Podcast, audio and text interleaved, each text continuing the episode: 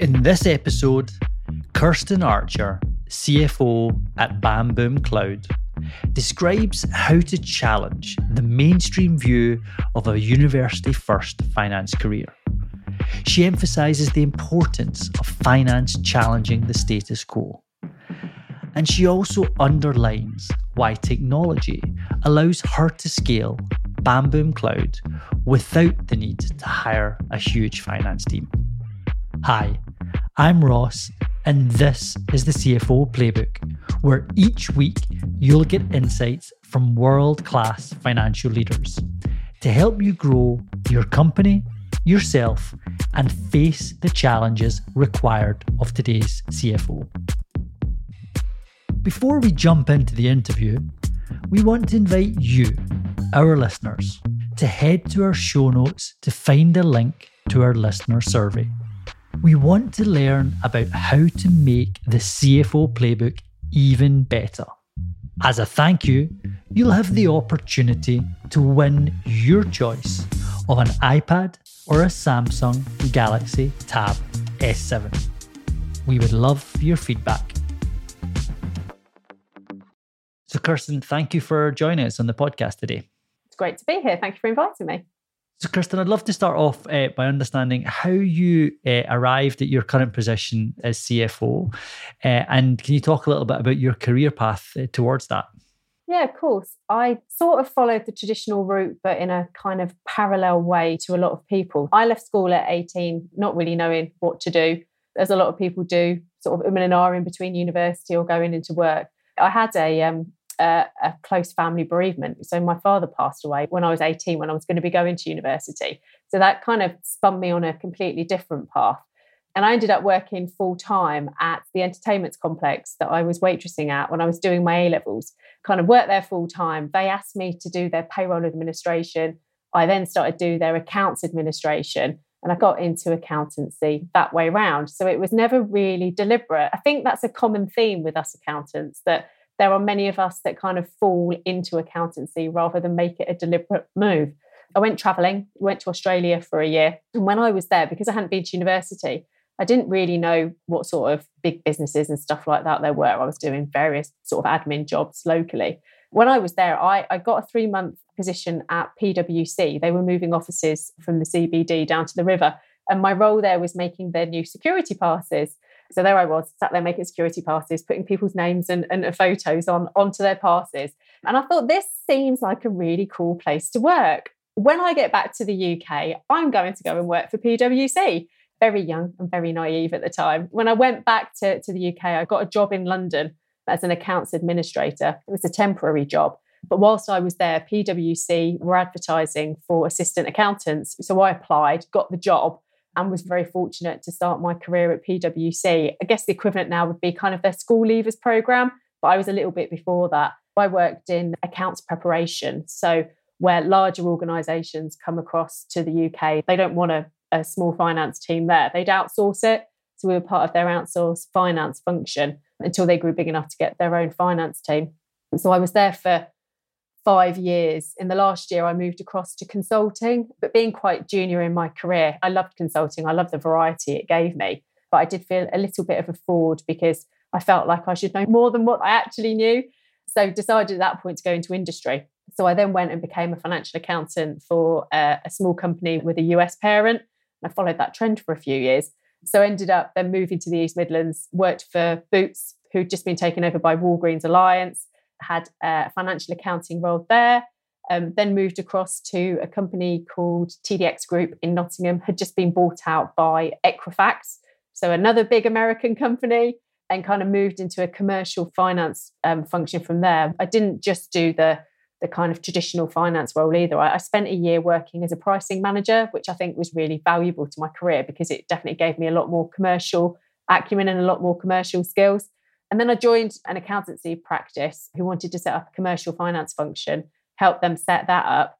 And then, as part of that journey, moved across into the IT division, which is where I now find myself as part of Bam Boom Cloud following an MBO as their CFO. So it's been a, a little bit of a non traditional way to find yourself in a CFO position. And I wouldn't say it's been a deliberate move either. it's kind of where I've found myself rather than being a deliberate aspiration to climb to the steady heights of CFO. Sometimes I sit there and think, how how am I here? Someone's going to find me out. um, but you know, it's it's it's great. In my position now, I've definitely garnered the the benefit of having worked in quite a few different finance roles over the last sort of twenty years. Um, it's definitely given me a steady background in you know the trials and tribulations of finance. You know, we're often the scapegoat of the organisation, but should also be a big driving factor in the commercial success of an organisation. So yeah, it's been an interesting journey.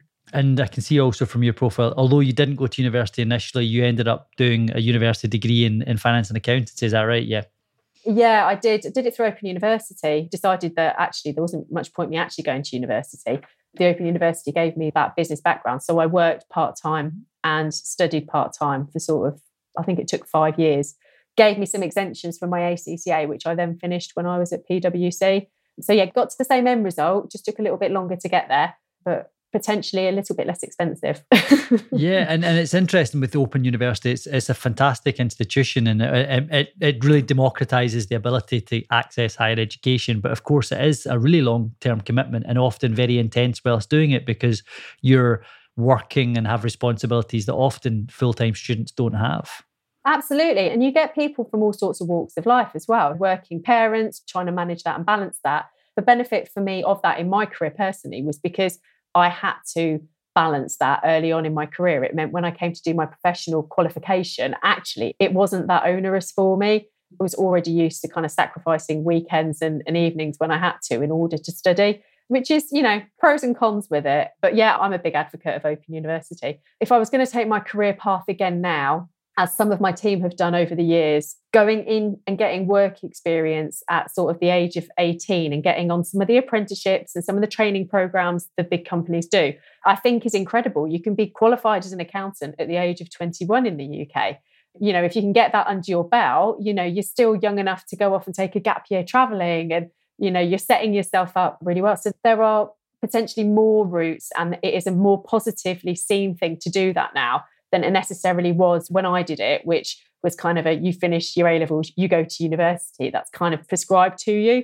I think that's absolutely advantageous. And not everybody wants to go to university and get lumbered with, you know, tens of thousands of pounds worth of debt every year. I mean, I'm sure it's great fun, but there's lots of other ways you can have lots of great fun as well. That's why I'm such an advocate of, you know, Kickstart and the apprenticeship schemes, because it gives people from different walks of life opportunity to better themselves and get that first step on the career ladder, which is massively important. And if you were speaking to someone, say at that end of their career, and let's just say that they had the ability to go to university, what advice would you give to them about whether they should go? Because there's a big move in certain uh, circles, especially even in parts of Silicon Valley, where they're saying the, the degrees are set up almost for a different era, and that actually the value that it brings is is little compared to actually going into the world of work, starting your own business from an early age. So, do you subscribe to that type of thinking, or would you have a, a more nuanced uh, piece of advice for that type of person? It depends on the person and what you want to get out from university. You know, if you you want to go and build that social circle, maybe get access to different paths, then you know university is a great way of doing that. Until you get to university, you don't even realize how many jobs there are within the business world. I think if you are somebody who knows that they want to work in, say, finance, then actually, like, what is the point of going to university? Why are you going there? I think one of the interesting things that, that I see is, especially when young people come into the world of work, they can be incredibly highly academic, intelligent young people, but don't have work skills so don't have those skills in terms of communication or writing emails or just logic and problem solving and circling around to speak to people. There are a lot of skills that you don't get until you come into the world of work. I think the, the world has moved on. I think, you know, that that entrepreneurial spirit, you are probably going to get more from the world of work and learning from peers and seeing the good side and the bad side of what they do than you are necessarily sitting in a lecture hall listening to somebody who you know is incredibly qualified in what they do but hasn't necessarily been in that work environment either ever or for a very long time. Knowing that you've got options should be really empowering to young people now because it's something that I didn't have when I was at school. We're jumping ahead a little bit, but thinking about exactly about building your team, it's so common for us to have CFOs on here that, of course, have followed the more conventional route of going to university and then often starting an advisory and then moving into industry uh, and becoming CFO. There's a big push for diversity on all fronts, whether it's race or gender or various other uh, ways to, measure it. But the other part that's really spoken about is uh, diversity of path into finance and into their teams. So, not going through higher education, and as you said, going for apprenticeships and so on. So, uh, has that shaped you and your own experience shaped the way that you hire into your team? So, not just going for that higher education candidate that's so easy to find compared to the further education one. Yeah, I, think it absolutely has, especially when I'm recruiting in for junior roles. It's got nothing to do with the person's academic acumen either, actually. It's got more to do with the person, their values, whether they're going to fit into my team. Because I'm experienced enough and and the team around me are experienced enough that we can coach somebody and we can help somebody with whether it be you know a billing role or a, a purchase ledger role so actually that person that gumption that desire and want to be their best is more important to me than what academic background they've got clearly there's a base level of kind of academic standard that i would expect but i've got um, uh, someone working for me at the moment who he never did his A levels. He he spent um, years working in making cans, so actually making like Coke cans, but then decided that actually he was bored senseless and he wanted to go and choose something completely different to do. So went through university himself, self-funded in his 30s, and, and went down and became an accountant much later on.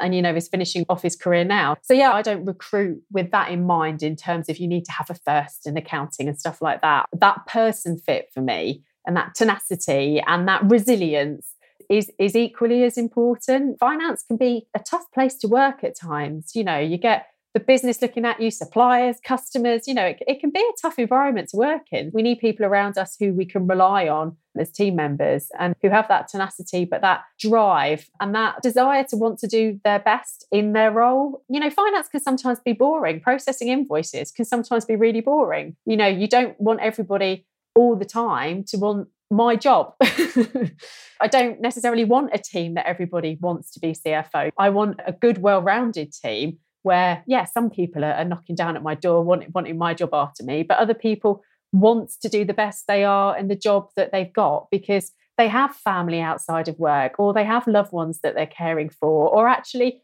they just don't want the stress and the hassle of a high powered job because they want to finish on time and you know go and play football like we are many different sorts of people and, and i think a well balanced team and a well balanced company should support that definitely. And i can see the the value of not just prioritizing academics or the cv and actually trying to measure the quality and the attributes of the person in front of you I don't know about you, but I've certainly been guilty of when you're busy and you're trying to hire for lots of roles and you're looking at lots of CVs and lots of candidates, you and you're trying to perhaps guide your recruiting team. You say, okay, look for this is the type of profile, this is the role, this is the type of profile I'm looking for typically I would look for people who have been successful in this context, which might be a university or might be even in a certain type of company. And you can see how that bias comes in because you're just looking for a quick way to cut the very noisy market down into a few highly qualified candidates. And so I can think now about how guilty I've been at, at, just doing exactly what you said, which is look at the CV and be guilty of what, seeing what's in paper.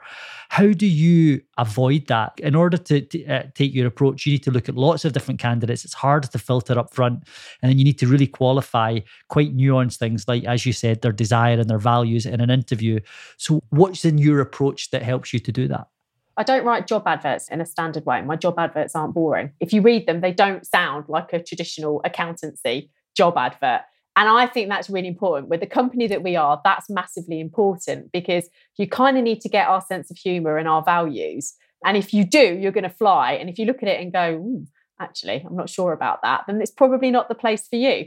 So, somebody, for me, when I'm getting a lot of applicants through, somebody who's taken the time to read the job advert and written a cover letter related to it, referring to that, regardless of their name or age or where they live, they're the people that I'm going to be interested in, not the people who, you know, are firing off a million CVs to a million different applications and vacancies. That's how we differentiate ourselves. And that's how we attract the right people and are successful with our recruitment because of that, because we take the time to invest in those job adverts. I don't want vanilla, you know, grey suited accountants working with me. That's not what we're about as an organization. They wouldn't fit in.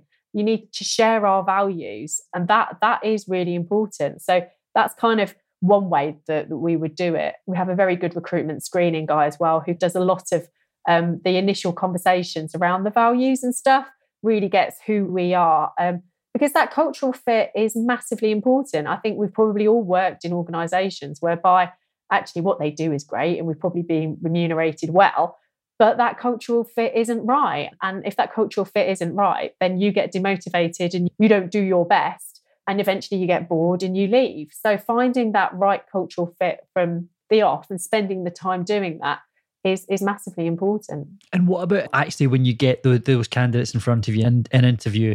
The thing that again that I've often seen uh, me and, and teams I've been involved in get wrong is that you can hire the people who are great at interviews rather than the people who might be great at the job. I don't know whether that's something that you've come across too. I don't think there's anybody who could say that they've 100% recruited 100% successfully the whole time because of that exact point. And it's the same as the old exams, isn't it? Like I've worked with some accountants over the years who are absolutely amazing at their jobs, but are rubbish at exams and have failed their exams. Equally, I've worked with people who've smashed their exams, but don't make great accountants.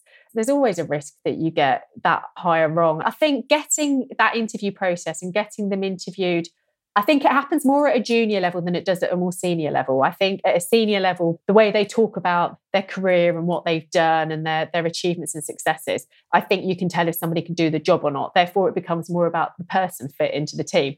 I think at the more junior level, it's trying to set them up for success in the first place. Young people that come in haven't necessarily had a job in an office environment before, let alone a finance function, and actually setting them up with the right training and setting them up for success is important. But not everybody is going to succeed in that role. And I think making a quick decision around that is equally as important. You know, if you have got the wrong fit person in the team, and it could be that they're a great person, but they're just not the right person for the role, vice versa, then actually making that decision and finding either another role internally that's better suited to them or letting them leave and find their own career path is important. I think the damage done to, to teams by keeping underperformers in place for long periods of time, I, I think is is worse than facing it head on and admitting that sometimes you make mistakes. Sometimes we get recruitment wrong. I know that I have in the past. You have to sometimes go with your gut. you sometimes have to go with the best person that's sat in front of you, hope they'll fit in and be great for the job. And then unfortunately you have to deal with the consequences if, if they don't quite meet expectations. That happens rarely, though. I mean, it's not happened many times in, in my career that we've had to do that.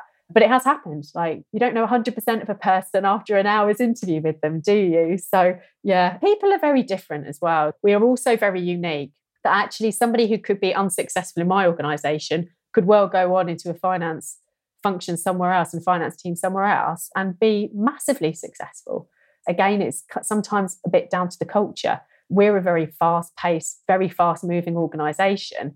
That doesn't suit everybody. That ambiguity in decision making doesn't suit some people, whereas other people thrive off it because there's always something new and new hurdles to overcome. But that's then finding the right person, I think. And again, back to that culture piece. And so that I find that point around fast paced really interesting because again, time and time again, our um, guests have, have spoken about building a business case rather than on potential revenue or saved costs. It's actually on saved time. There was one guest on that said like i'll be interested in any type of tool or technology that allows us to move faster uh, and he was speaking specifically about the finance team.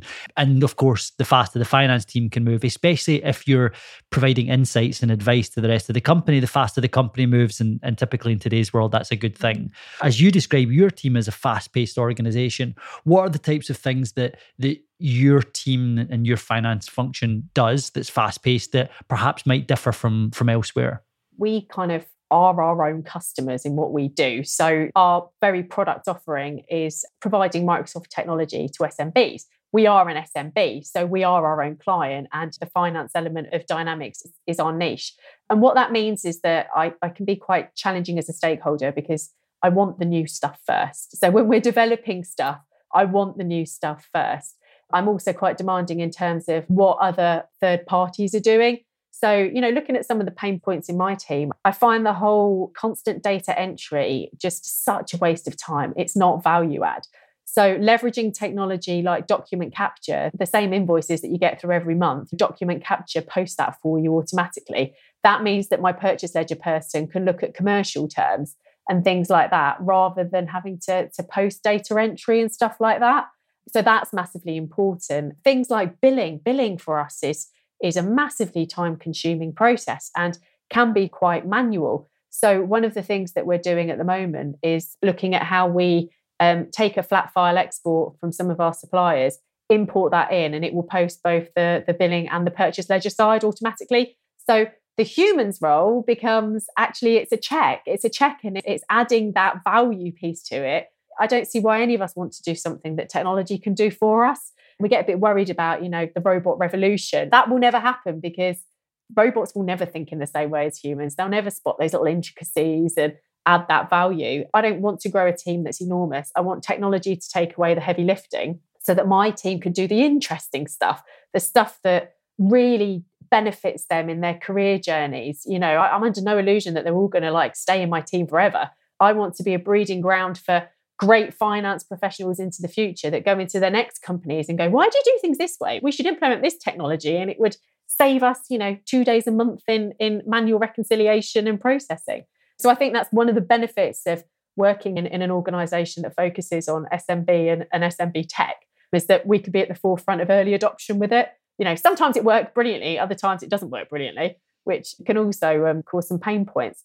But it means that we constantly have to keep thinking out of the box in terms of innovation. So does that mean then at Bam Boom Cloud that you're actually designing or shaping and delivering finance solutions for finance teams in other SMBs? Yeah, absolutely. So um, historically, kind of Microsoft products were available for big organizations because they had huge implementation fees charged on a day rate. We've disrupted that and taken those products and made them fixed fee, fixed scope. And so it means that smaller organizations can leverage Microsoft technology earlier on in their journey any finance leader and finance professional knows moving finance systems is incredibly painful and is best avoided. so, by having something like Microsoft Dynamics in place from a fairly early stage, means that you don't have to at another stage then move on to another system because it grows with you as your business gets more complex there will be a solution for it if you're on some of the smaller smaller solutions you'll get to the stage whereby you know, they are brilliant, but you'll get to the stage whereby you're like, oh, I wish I could report in this way, or I wish I could add a cost center here, or I wish I could do this. That absolutely uh, enables us to kind of be innovative in that space and try and solve some of the problems that other small business owners like us are suffer. You know, those things like working capital, reporting, all these sorts of things. We can innovate for ourselves and equally take customer pain points and implement that back on ourselves as well, which is quite interesting sometimes. That's a very interesting strategy for Microsoft as well, actually, because historically Dynamics would have been for larger companies, but this this type of yep. approach opens up almost like a, a, a ground of leads and potential uh, lower, uh, like smaller sized companies that will grow into larger accounts within the Microsoft ecosystem, which is cool. Absolutely. Um, and Microsoft are very supportive in what we do exactly because of that. So, over a very short period of time, we've gone from being a UK based company. I now have an entity in, in the US, which is doing really well. I have an entity in Canada, and we've just set up in Germany because there is a big market for it. You know, Microsoft technology is fabulous. Having a CRM that links through to your finance system, then you've got all the advantages of Power Apps and Power Platform and you know that good bit of reporting around stuff is really exciting to be able to move into that space. And of course has come with its challenges because you know it's not something that microsoft have done previously. We are kind of disrupting um, the market a little bit with that. And of course that means that because we're the first ones doing it we've got nobody to learn from. So we have to try and fail fast and then move on. And if something doesn't work then yeah we need to move on and, and, and change direction with that so yeah, it's interesting. And of course, they're having multiple companies in multiple territories with different cultures and people. From a finance perspective, it's quite challenging at times. I have a centralized finance function, but I will always outsource payroll and tax compliance because it's too risky um, to bring in house. And I absolutely need experts to rely on. I can't know everything. And I think the further up the organization I've gone in my career, the more I've learned that it's okay that I say that. I think when you're early on, you go, oh, I don't know the answer to that. I'll have to go and find it out. Whereas now I'm quite happy to say, yeah, I've got no idea what the corporation tax rules are in Germany. We're going to need a German accountant for that. Mm. I, I wanted to come on to that point actually, where you talk about outsource versus in house, because of course that was something that you mm. touched on earlier on. So you mentioned payroll and tax is something you always outsource, especially for international uh, like domains, because that makes sense. We've spoken with previous guests and some of course are take the traditional route of building everything in house and having almost like a small army. And then others actually there was one guest who tried to outsource everything. The default was outsource and use vendors use technology. How do you approach that that question of outsource versus in-house when it comes to finance? Yeah so i think use, using that technology piece is massively important. I think in terms of the core finance team. They, they are within the UK and they are within the UK headquarters. And I think that's important. If I was to outsource everything, I haven't done it, so I don't know, but I would fear that I would be spending a lot of time explaining my business to the outsource parties who didn't necessarily get what we were trying to do or get the speed of things at which we were trying to do. I guess it depends on your business and how complex you are. I think in finance, I mean, one of the reasons that, that I love finance and the reason that I stay in finance is because it is the only function that you get to see the entire end to end of the organization from product creation through to filing of the statutory accounts. But There isn't another function that, that enables you to see that. So, though those conversations that happen when you're in the office and somebody says, Oh, Kirsty, I must talk to you about this thing, or you overhear something and go, they haven't thought about this from a finance perspective. I should probably ask a question. I think that's really important for finance to be there. I think as the organization grows, I think there will absolutely be a need to get finance resource in place with, within the kind of the regions because of the time difference, because of the language, and because of some of the cultural differences. I think we'll end up with kind of a, a core finance team in the UK, but with finance resource within each of the territories but still keep that the technical side of things, the bit the bits that like I'm never going to know, keep that outsourced, but then continue to leverage technology. So anything that we do and anything that we adopt is a global adoption. I don't want disparate systems throughout the different territories. We should be following one global process and just adapt it for nuances, local nuances as we need to. So that's important. But we're at the early stage of our growth. I, I may well change my mind in 12 months' time.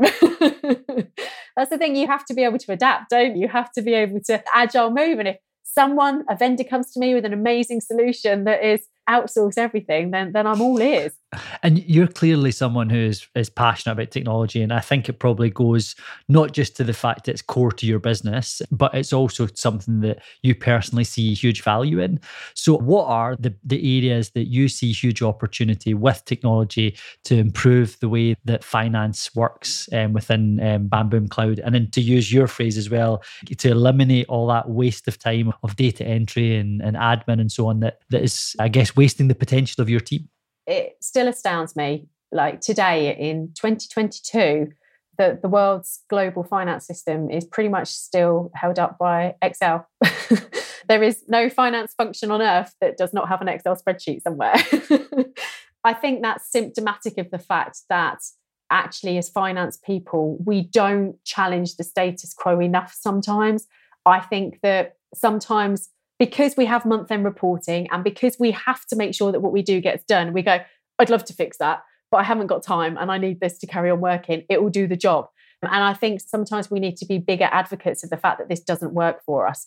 So, what one of the things that I've not seen a great solution yet is an integrated HR and finance system. So the fact that you know your payroll doesn't automatically link through to to post your payroll journals to me seems silly. And I suspect there are probably clever people out there thinking about it in, in the background around it. But there is so much stuff that we do in finance that technology should be able to do with us. Our businesses may change, but on a month to month, our numbers don't change. You know, that's one of the things that finance professionals we want to make sure is that our numbers follow the trend that we're expecting and we don't end up with anomalies, which means that most of what we do is repetitive. The month end close cycle for most businesses should be repetitive. So that means that if that's the case, we should be able to use and leverage technology to reduce the time it takes to close and take away the errors that come from manual processing. We are looking at technology to, to resolve this, but one of my team has to spend the best part of a week at the moment data inputting 1,300 lines worth of CSP licenses. Now, he isn't going to get that right every single time because it's mind numbing and there's a lot of data to do. I mean, that's just me and my organization. I suspect if we looked across lots of different organizations, there are all those types of kind of manual processes that technology should be able to do. I think sometimes you don't know what you don't know as well. So I know we find that within our client base quite a lot. You know, having those conversations around, you know, what process is your biggest time consuming? One of our clients had to close their business for, for a few days to do a stock take because they were doing it on Excel and manual tick sheets. So we built them um, a power app whereby the team could come in and do it on an app and they had to they would they were down for for a couple of hours rather than 2 days. That has a massive difference on the function of the business. And it's things like that. It's anything that takes too long there must be a better way of doing it. And guaranteed technology will be able to do it. And if you can't find what it is there will be something out there that will help you, even if it's not necessarily in the way that you think it will. I mean, power apps are, are going to change the way that we do everything. There are ways that you can use technology to speed every process up, every operational process. And, and the more that we do that, the more that you're not reliant on humans and and and human fallibility and, and errors with that as finance people, there's nothing more frustrating than being like, oh, someone forgot to do this, or you posted something the wrong way around. Or, you know, if we can remove that and get people doing what they should be doing, which is controls, checks, analysis, the data and the insight side of things, then we'll all be better for it. Unquestionably, and and what's interesting as well is that there's there's a proliferation of new tools and technologies that are coming in to play of across so many different categories across finance, um, in a way that sales and marketing arguably had 5 10 15 years ago. And and now i think it's getting to that G&A part of the business. And so what's interesting about what you're doing eh, in particular for your clients is you're building everything around that singular microsoft ecosystem which is so powerful because you have the integration and you have typically one platform that is united but of course then you there's often a debate do you go best of breed or do you go for singular platform? And is that something that again you tussle with as you think about the tools that you either want to buy or even build because your team builds those types of solutions? When we're looking at external, there's obviously a big part of the Microsoft partners, which is um, those third party apps. And there is a lot of innovation that happens within those third party apps. And there are third party apps, as you say, that do exactly the same thing as well. So for me, I, as a finance leader, am often led by my team, by the ones doing the job. I'm not the one that sits there and does expense processing. This isn't my decision to make. I want to know what the commercials are and how much time it's going to save us to work out whether it makes sense to go around or not. But for me, the decision making power is in the team. And, you know, if they think that one app is better than another, then that's the way that we go down. I think there needs to be competition within this space. Otherwise, you end up with just Excel again, just a newer version of Excel that everybody relies on. There needs to be competition. A single source is great, and Microsoft enables that, but there has to be competition within the partners in terms of who's going to get to market first. From a document capture, from a purchase ledger perspective, we're currently talking to uh, two providers that provide very similar but equally quite different things. And that's massively important. A, a, world without competition is a world without innovation. So it's massively important that that continues. And we, within our client base and within what we use, will always use what's best for us. And our recommendations will often be based on what we use. But clients may choose something else because they might like a user interface better, or there may be an API in a back end of something else that links in better with another part of their technology or their system. So you end up with a hybrid suite of technology that works best for you. I think the, the important bit is that the data flows accurately and well across them all. I think that's where, as, as finance leaders and as finance professionals, that's the key to it all is getting that single source of data from start to finish so you can track it and you can report on it and that it doesn't stop at the end of a system and then have to get put into another system. Having that that data fluidity i mean that's what we're all aspiring to i think. The, the holy grail. Yeah yeah. The holy grail. That is one of those aspirations that there's many teams and companies have made huge strides towards, but of course there's just a long way to go. And I think also because it's not as if it's a static problem either, because the proliferation of potential sources of data is also increasing the complexity of that over time. So it is something, one of those things that it seems like you teams and companies will constantly work on to improve. Yeah, absolutely, absolutely. And you know, we are a small business and our clients are small businesses. You've got enormous organizations that have entire teams dedicated to this. So, you know, little old us is we're going to be on the back foot with this stuff, data cleansing and and that good stuff. And getting technology that has open APIs is really important because it enables you to leverage further technology. So even if your technology doesn't talk to each other, then at least getting like technology that enables you to put things like Power Platform in place and Power BI in place. So therefore, you can take multiple data from different sources, but it will tell you a story rather than you having to do lots of data manipulation on top. That's kind of the first step on the journey, definitely, and is something that I am a big advocate of. The the power of that data and then the visualization off of it is really important. I think that point on visualization comes up time and time again. If you've got those insights and ideally real time insights, they can increase the influence of finance within the company uh, when they're advising uh, presumably all of your partners from different divisions, uh, and like whether it's from sales to marketing to even into product. And again, that's something that we see. With that in mind, um, Kirstine, as we, we draw the interview to a close, you're obviously in your your first role as CFO, and listening, there could be, of course, some of your peers who are CFOs, but then uh, there might be others who are looking to emulate you uh, and and one day become CFO. What advice would you give them, especially now that you're you know three years into this role, so that they could be ready and successful when the time comes? I think there's probably a couple of pieces. I would say don't rush getting to CFO role. Like some people seem to be very desperate to get to the top of the ladder. And actually, it will come if it's right to come to you. Like the right opportunity will come up. I had an opportunity a few years ago and I, and I wasn't successful in it. But now I look back and with hindsight, that wouldn't have been the right organization or the right culture for me to have taken my first FD slash CFO role in that wasn't the right time or the right place for me. I think getting a, a, a breadth of experience in the business is also very valuable. I learned a lot from spending time in pricing, especially working very closely with the sales teams as part of the sales team, structuring deals, looking at commercial contracts, negotiating with customers. I, I learned a lot from that. You, know, you don't always have to take a step up. You can take a sideways move to a different part of finance or out of finance in the same organization. And you can learn so much, especially if you're like me and you've always been in finance, you know, stepping into another part of the business's shoes and seeing it from their point of view can be really valuable. It's fun being CFO. There are lots of different routes to to get here and at times it, it can be pretty stressful as well you know it's it can be lonely as cfo it, it can be lonely you're often especially in entrepreneurial businesses you're often uh, seen as the negative one because you bring balance that risk balance to the table you know are, are the numbers going to go round? Can we afford it?